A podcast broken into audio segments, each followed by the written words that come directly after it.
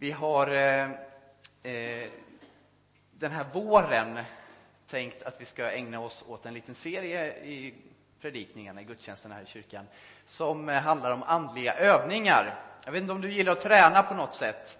Det är många som uppskattar att få röra kroppen, att få ägna sig åt någon typ av träning eller övning på något sätt, eller idrotta, eller på något sätt hålla kroppen igång. Eh, det finns andliga övningar som, som hjälper oss att eh, må väl också inombords, eh, som har varit beprövade i, i kyrkans historia. Vi ska fokusera på en, en, del av dem den här våren. Och vi såg fram emot fastetiden att göra det. Men sen har det svällt lite, så vi kommer börja redan här nu i februari och det kommer fortsätta en bit in i maj så vet vi att en del har uppskattat att få eh, ha någon bok eh, som lite grann följer det temat som vi har i gudstjänsterna. Och den här våren så har vi valt ut en bok som heter Förvandlad i Guds närhet. Och den är skriven av en präst som heter Anders Petter Sjödin som arbetar i en församling utanför Göteborg. Den här boken handlar om eh, att få uppleva en eh, förvandling i Guds närhet, precis som titeln säger. Och andra delen av den här boken, där tar han upp just det här med andliga övningar och vad de kan få betyda och vilken funktion och välsignelse de kan ha eh, för vårt liv. Så vill du ha en bok så finns den här att köpa här ute från och med idag. Den kostar 215 kronor. Så vill du läsa den själv eller ha den i någon grupp, någon hemgrupp eller någon gemenskap du är med i så förser och köp vi beställer fler om de tar slut. Jag vet inte om det här med eh, gästfrihet är en andlig övning. Det finns inte med i boken och jag vet inte om det räknas som någon sån klassisk andlig övning. Men det kändes väldigt naturligt för oss när vi tittade på den här terminen att vi skulle ha temat gästfrihet innan vi fortsätter med andra teman här framöver. Vi ska läsa en, eh, en text eller vi ska läsa några små eh, stycken också ifrån Romarbrevet och ifrån det tolfte kapitlet. Och eh, i Romarbrevet eh, så, jag vet inte hur det har varit för dig, om du har läst Romarbrevet någon gång. Många av er har säkert gjort det, en del kanske inte har gjort det. Men när jag läste Romarbrevet eh, första gången så minns jag att det var jättesvårt. Eh, jag tyckte det var jättekomplicerat. Eh, och eh, jag gav upp. Jag tror jag gav upp flera gånger. Det var mycket svåra ord i de första kapitlen om rättfärdighet och jag förstod inte så mycket om det när jag började läsa Bibeln. Så jag läste inte så mycket i Romarbrevet. Men grejen är den att när Paulus har krånglat sig igenom ett antal kapitel och lagt en grund, det är ju det han gör, han lägger en grund för, för evangeliet, vad, vad det handlar om. Eh, det är naturligtvis jättebra undervisning, fast jag kunde inte ta till mig den när jag började läsa. Men så kommer det väldigt spännande kapitel framåt slutet som är kanske lite mer lättillgängliga därför att det är inte så mycket teologi utan det är mer praktiskt. Det handlar mer konkret om hur tron tar sig uttryck. Och i det tolfte kapitlet så läser vi från den andra versen så här. Anpassa er inte efter denna världen utan låt er förvandlas genom förnyelsen av era tankar så att ni kan avgöra vad som är Guds vilja det som är gott, det som behagar honom och det som är fullkomligt. I tolfte kapitlet så börjar Paulus tala om vad får nu det här för konsekvenser, den här tron? Vad har det för konsekvenser för mig som kristen? Vad har det för konsekvenser för den gemenskap, för trons, eh, de troendes gemenskap? Och han beskriver här om hur vi kan förvandlas hur vi kan börja en förvandling, hur våra tankar, vårt sätt att leva, vårt sätt att förhålla oss kan förvandlas. Och det Paulus har för ögonen, det är att varje människa är skapad till och ämnad till att bli mer och mer lik Jesus Kristus. Och det är den förvandlingen som han är inne på. Och det är den förvandlingen som han talar om, det som är gott, det som behagar honom och är fullkomligt. Det som är fullkomligt, jag vill bara säga det, det är ju inte det som är perfekt, det som är felfritt. Utan det som är fullkomligt i Guds rike, det är det som handlar om förlåtelse, om nåd och barmhärtighet. Det är det mest fullkomliga vi kan uppnå i den här världen. Någon annan perfekthet kan vi inte kalla för fullkomlighet.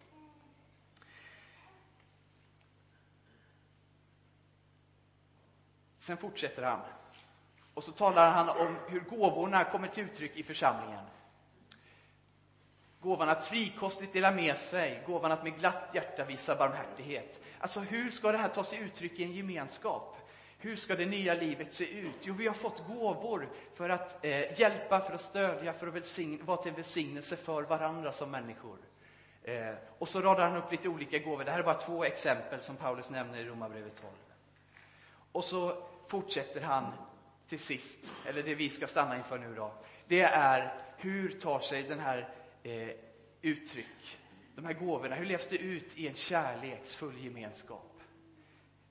Vad finns det för saker eh, som, som främjar och vad finns det som förstör? Hur blir vi en gemenskap? Hur blir de troendes gemenskap en gemenskap som ger smak på Guds rike eh, och som eh,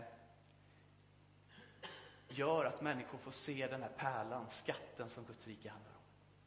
Därför läser vi de här verserna. Därför det är Paulus ärende, det är det han vill åt i gemenskapen. Er kärlek, skriver han, ska vara uppriktig. Avsky det onda, håll fast vid det goda. Visa varandra tillgivenhet och broderlig kärlek. Överträffa varandra i ömsesidig aktning. Slappa inte i er iver. Håll er brinnande i anden, tjäna Herren, gläd er i hoppet, var uthålliga i lidandet och ihärdiga i bönen. Hjälp Guds heliga med vad de behöver, vinnlägg er om gästfrihet. Välsigna den som förföljer er, välsigna dem och förbanna dem inte. Gläd er med dem som gläder sig och gråt med dem som gråter. Bemöt alla lika och håll er inte för goda att umgås med dem som är ringa. Var inte självkloka, löna inte ont med ont. Tänk på vad som är riktigt för alla människor. Håll fred med varandra, med alla människor, så långt det är möjligt och kommer an på er. Wow, det är mycket innehåll i varje liten eh, mening i de här verserna. Paulus ser framför sig en gemenskap som ger en smak till omgivningen. Paulus ser framför sig att den kristna gemenskapen måste vara någonting som gör skillnad, som sätter smak. Och så säger han, titta, detta är ett sätt att leva ut kärleken. Och bland allt detta då som vi har läst så kommer det in, vinnlägg er om gästfriheten. Det var ingen som missade min betoning. Som ett exempel på den här för förvandlingen till att bli mer lika Jesus. Som ett exempel, jag säger det igen, som ett exempel på den förvandlingen finns detta med gästfriheten. Det finns alltså mycket annat också, men som ett finns gästfriheten. Och det är inte bara här. Det är på fler ställen som det talas om gästfriheten till de nya församlingarna som startades. Eh, var gästfria mot varandra, skriver Petrus, utan att knota. Tjäna varandra, var och en med den nådegåva han har fått, som goda förvaltare av Guds nåd i dess många former. Var gästfria, skriver Petrus. Och eh, när Paulus skriver till Timoteus så skriver han, ja, särskilt församlingsledarna ska visa prov på gästfrihet. Han hade ju en del sådana där uppmaningar. Det är en återkommande uppmaning. Det ligger någonting i detta med gästfrihet.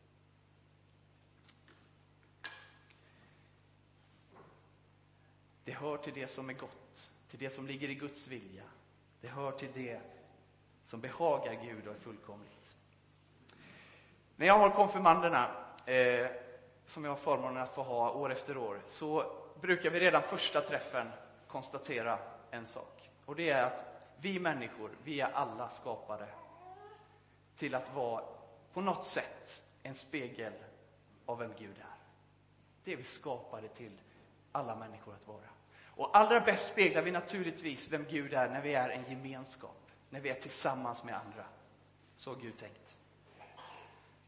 Men vi är skapade för att spegla vem Gud är. Och du vet, Gud är generös och Gud är gästfri. I psalm 24 så står det, jorden är Herrens med allt den rymmer. Jorden är Herrens, allt är Guds. Men han har bjudit in oss han har liksom visat från början en generositet mot mänskligheten och bjudit in den i sin skapelse. Vi får tillgång till det goda han har skapat. Och om Gud är gästfri, om Gud är generös, då tror jag att, att våra liv speglar Gud också när vi är det. När vi lever ett gästfritt och ett generöst liv. När vi odlar en generös och gästfri attityd. Och man kan undra vad det då innebär att vara gästfri. Jag gick in på Wikipedia, ni vet här man kan göra när man undrar någonting på datorn. Så slår man in på Wikipedia. Och så fanns det inget om gästfrihet, hörni. Det får väl någon ta och skriva någonting, va? Det var tomt där. Eh, jag tänker att gästfrihet, det handlar ju väldigt mycket om generositet. Jag använder det begreppet lite grann ihop. Generositet mot andra med det vi har. Inte med det vi inte har, inte med det vi inte är, men generositet mot andra med det vi har. Det tänker jag fångar en hel del av vad gästfriheten handlar om. Det grekiska ordet, om jag nu får ta en kort eh, grävning i det, så vill jag bara säga att det grekiska ordet för gästfrihet, det har samma grund som vänskap. Det har samma grund som ordet för vänskap, eller möjligen vänskaplig kärlek. Och det säger någonting om vad gästfrihet handlar om. Det handlar om att mötas, precis som den här sången så fint handlade om. Våra hjärtan möts. Alltså någonting i gästfriheten är centralt med att det är när människor möts. När man möter en annan människa, delar hjärtan med varandra, dela liv. Och gästfriheten hänger också ihop med det som Petrus skrev. Vi är förvaltare av Guds nåd. Ni vet, inför Gud så äger vi inte, vi förvaltar. Och jag tänker med gästfriheten att det kan befria oss lite grann. Att tänka att, ja, så är det. Därför är jag gästfri. Det är ett sätt att förvalta det som Gud har gett mig. Det jag har fått av den nåd som Gud har gett in i mitt liv. Hörrni, det finns ju många olika tankar om vad man kan tänka. Vad innebär det att vara gästfri? Jag, jag inbillar mig att ganska många av er tänker, ja men då handlar det om att bjuda hem en stor skock människor och göra en stor middag. Eh, och det är ju verkligen att vara gästfri. Men jag tänker att gästfrihet, det handlar om så mycket mer än bara just det, att vara den som bjuder hem många på en stor fin middag. Kanske handlar det om att bjuda hem till en middag, men också bjuda in den som kanske inte brukar vara inbjuden. Kanske är det just det som är gästfriheten. Att till de goda vänner som du brukar samla hemma också bjuder in den som du kanske inte så ofta har haft med i det sammanhanget. Kanske är det att vara gästfri, att öppna gemenskapen på det sättet. Jag har sett lite olika spännande exempel. Ett exempel som jag har sett i min egen eh, eh, närhet, det är eh, att gästfrihet kan handla om att du lånar ut ditt hus när du är borta på semestern. Vilken fantastisk upplevelse för en trångbodd familj på 80-talet, faktiskt från just Syrien, som kom till Södertälje, som fick låna våran, eh, vårat hus när vi var borta på semester. Eh, de hade många barn, de bodde väldigt, väldigt trångt. De fick ett antal veckor eh, med trädgård, med möjlighet att röra sig lite friare, att njuta av sommarveckorna på ett annat sätt än vad de kunde göra. Kanske är det att vara gästfri. Det var inte alltid som allting stod i köket där vi hade ställt det när vi kom hem igen. Det kunde till och med ha tagit slut något i skafferiet.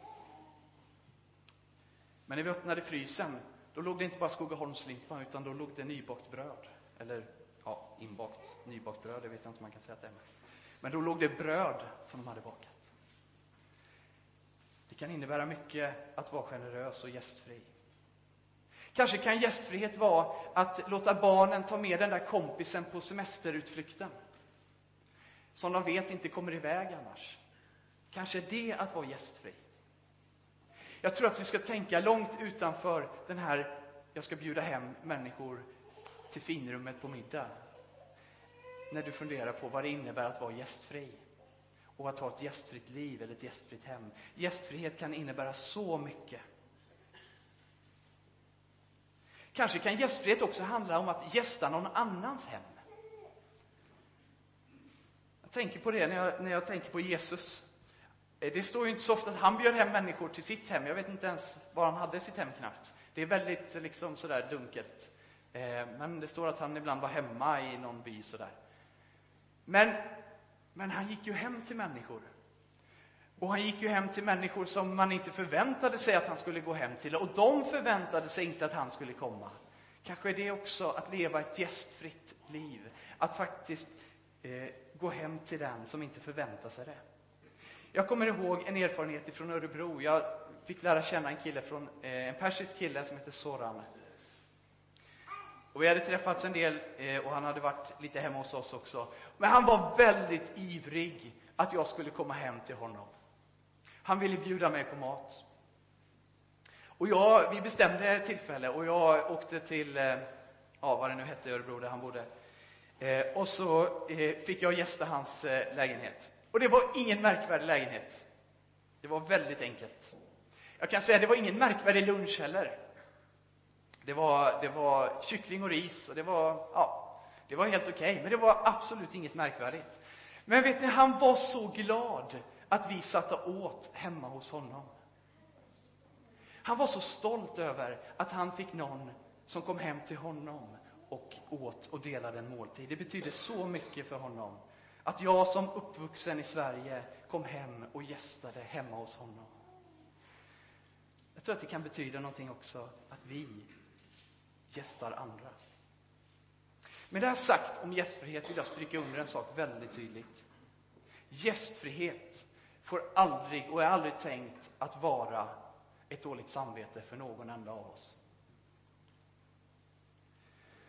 Det får aldrig bli någonting som ytterligare spär på det där som vi inte lever upp till. Det där som vi inte liksom gör att vi inte riktigt känner att vi duger som goda kristna eller vad vi nu tänker oss, goda medmänniskor. Gästfrihet är aldrig tänkt att vara ett dåligt samvete, men gästfrihet är tänkt att vara en möjlighet. Och inte minst tänker jag för oss som gemenskap, oss som troende gemenskap, att ge smak på vad Guds rike handlar om. Jag är nu övertygad om att du sitter här med erfarenheter som du har sett vad gästfrihet har betytt för människor. Kanske i ditt eget liv, kanske i andras liv. Eh, någon beskrev det här i veckan som att, att komma till ett gästvänligt hem, det är som att få en varm dusch av Gud. Vad fint uttryckt. Jag tänker så här, det står ganska tydligt i Bibeln att vi ska uppmuntra varandra, eller hur? Känner ni igen det? Någon som känner igen det? Vi ska uppmuntra varandra. Det står till och med i Hebreerbrevet att vi ska sporra varandra till kärlek och goda gärningar. Nu tänker jag så här, vi tar en minut eller lite till. Och du vänder dig, om det är bekvämt för dig, till den som sitter bredvid. Och så berättar du något exempel som du har sett eller som du varit med om. På hur gästfriheten har varit en välsignelse för dig eller för någon annan. Vill ni göra det? Jag tror att vi ska uppmuntra varandra, ge varandra lite goda exempel på vad kan gästfriheten få betyda? Vad har du sett av gästfrihet som har varit till välsignelse för dig eller någon annan? Om det inte är bekvämt, luta dig lugnt tillbaks, slut dina ögon och meditera en stund. Annars så vänder du till den bredvid och så ta en liten stund och fundera på det. Berätta för varandra.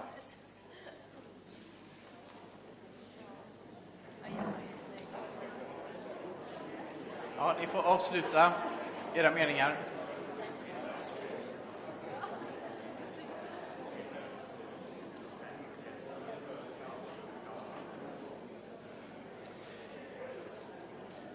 Och ni nu som har en lång berättelse och ni är mitt uppe och det blir en stor cliffhanger här nu innan ni, som ni inte hann avsluta vad, vad, hur det egentligen var med den här berättelsen. Ni får fortsätta sen efter gudstjänsten vid kaffeborden och, och berätta mer om detta med gästfriheten för varandra.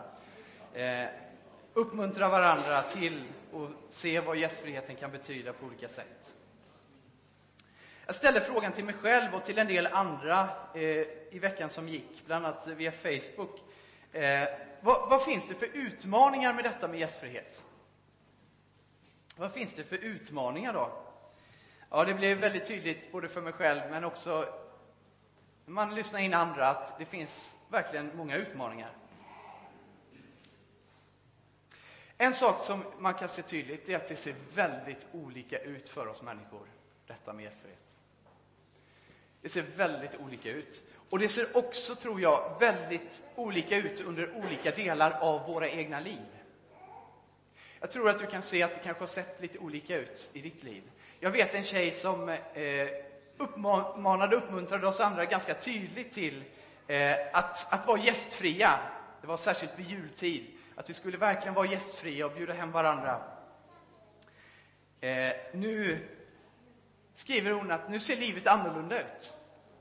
Eh, nu fungerar inte familjesituationen så längre. Eh, det funkar inte. Vi kan inte bjuda hem människor just nu. Ja, men så är ju livet, eller hur? Och det får bara befria oss om det behöver göra det. Det ser olika ut, det här med gästfrihet, under olika delar av livet. Det kan vara svårt att acceptera och det kan vara en sorg. Men det kan se olika ut. Andra utmaningar som blev ganska tydliga. Jag drar några exempel på vad jag mötte. Tiden räcker inte till till att vara gästfri. Vi är ovana. Vi har höga krav på hur det ska se ut hemma om vi ska vara gästfria i vårt hem, om vi ska släppa in någon där. Vi har dåligt självförtroende på det området. Det kan vara en utmaning för en del. Familjen har så olika behov. Det är svårt att vara gästfri. Bekvämligheten kan vara en utmaning. Det kostar på att vara gästfri. Det är ingen som har märkt. För andra är det precis tvärtom. Utmaningen handlar om att faktiskt sätta gränserna. Det kan bli så mycket av det gästfria hemmet att man kan tappa glädjen och kanske bränna ut sig på något sätt. Det kan också vara en utmaning att sätta gränsen när det behövs. Vilken än din utmaning är, så tror jag att vi kan påminna oss om att Jesus ger ett bud som sammanfattar allt. Det är möjligt att du har hört det, men Jesus säger så här. Det viktigaste, det är att älska Gud och älska människor. Jag tror vi kommer väldigt långt med det budet också när det gäller gästfrihet. Att älska Gud och älska människor. Och att bestämma oss för att det är utifrån den nåd och de gåvor som Gud har gett mig som jag kan vara gästfri. Får jag drista mig till några små enkla råd som jag tror kan gälla många situationer. Säkert jättesjälvklart för er redan. Jämför dig inte med andra när det gäller gästfrihet. Jämför dig inte med andra. Du gör kanske inte det, men jag gör det ibland. Du är inte som någon av oss andra. Och du behöver inte göra som någon av oss andra. Och de andra, vi andra, kanske inte gör som du gör. När du tänker på hur du kan vara gästfri, jämför dig inte med andra på ett negativt sätt. Det kan ju vara inspirerande, det var ju det jag försökte få till alldeles nyss med lite exempel. Men det är en annan sak. Du måste kanske inte göra någonting nytt för att bli, leva ett gästfritt liv. Jag var inne på det förut. När du bjuder hem dina vänner, kanske kan de fler finnas med vid bordet.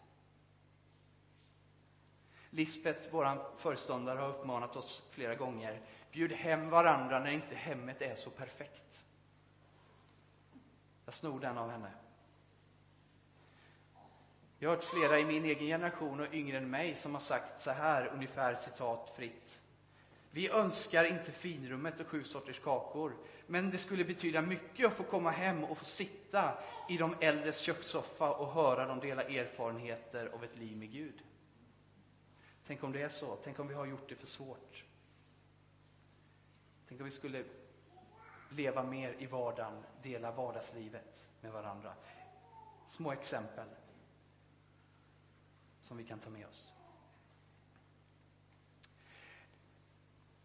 Ska bara dra det här till oss som församlingsgemenskap också. Eh, vi började ju där med Linneas presentation av vad som är på gång i veckan. Vi har verkligen möjlighet att utmana oss själva i det här med gästfrihet. Jag tänker bara på de här 18 umuarna som kommer bo här i veckan. De kommer känna av ganska väl efter onsdag till söndag om vi är en gästfri gemenskap. Så vi ska fråga dem när de åker hem. Det är ett sätt att mäta det, finns många sätt. Vi har, vi har verkligen möjligheter. Vi ska öppna upp kyrkan för unga människor på fredagskvällar. Det har vi bestämt som församling. Vi gör det här tillsammans. Eh, vi får inte vara naiva och tänka att det kommer inte göra någon skillnad i våra lokaler om det, om det nu drösar in ungdomar. Gästfriheten kommer kosta på. Det kommer kosta lite obekväm tid. Vi måste ställa upp och vara med lite på fredagen. Men det kan också kosta på att lokalerna påverkas på olika sätt såklart.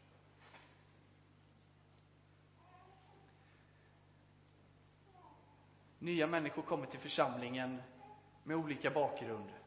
Vilken härlig utmaning vi står i. Va? Att få leva som gemenskap på ett gästfritt sätt.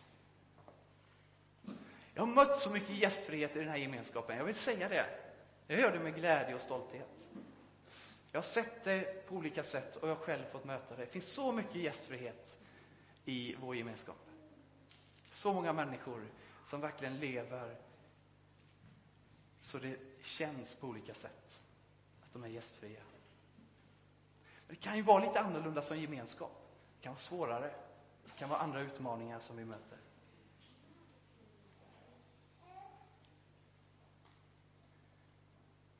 Den första församlingen så står det att människor hela tiden kom till. Nya människor anslöt sig och de var älskade av hela folket. Tror ni att den församlingen levde ett gästfritt liv? Tror ni att människor hade fortsatt strömma till gemenskapen om man hade känt att det var stängt, det fanns inte plats för fler, det fanns inte möjlighet för nya impulser, det var liksom inte läge att komma som ny. Jag tror inte det. Jag tror det var väldigt gästfritt i den första församlingen. En engelsk biskop, han har sagt så här, William Temple. Församlingen är den enda institution som i första hand är till för andra än sina medlemmar. Jag vet inte om vi ser oss som en institution just, men, men det ligger någonting i attityden. Vi är till för andra. Vi behöver mycket generositet och överseende för att bli en gästfri gemenskap. Och jag ser många exempel på att vi är på god väg. Jag ser många exempel på att det finns mycket generositet och gästfrihet. Och jag tror det är viktigt att vi fortsätter att odla det. Jag tror det är viktigt att vi fortsätter att vinnlägga oss om att som gemenskap eh, öppna allt vi förmår för de människor som vi möter i vår gemenskap. Jag tror inte nog det går att poängtera hur värdefullt det är att miljön i en församling är gästfri.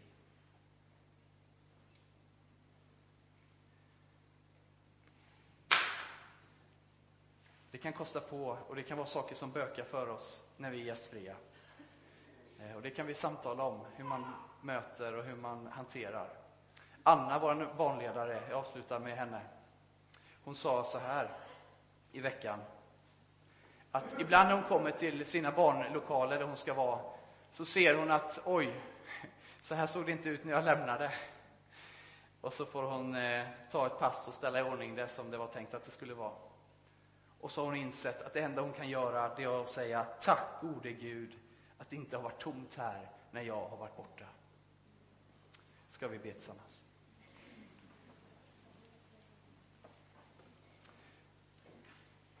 Tack Herre att eh, vi är så inbjudna att leva i ditt rike.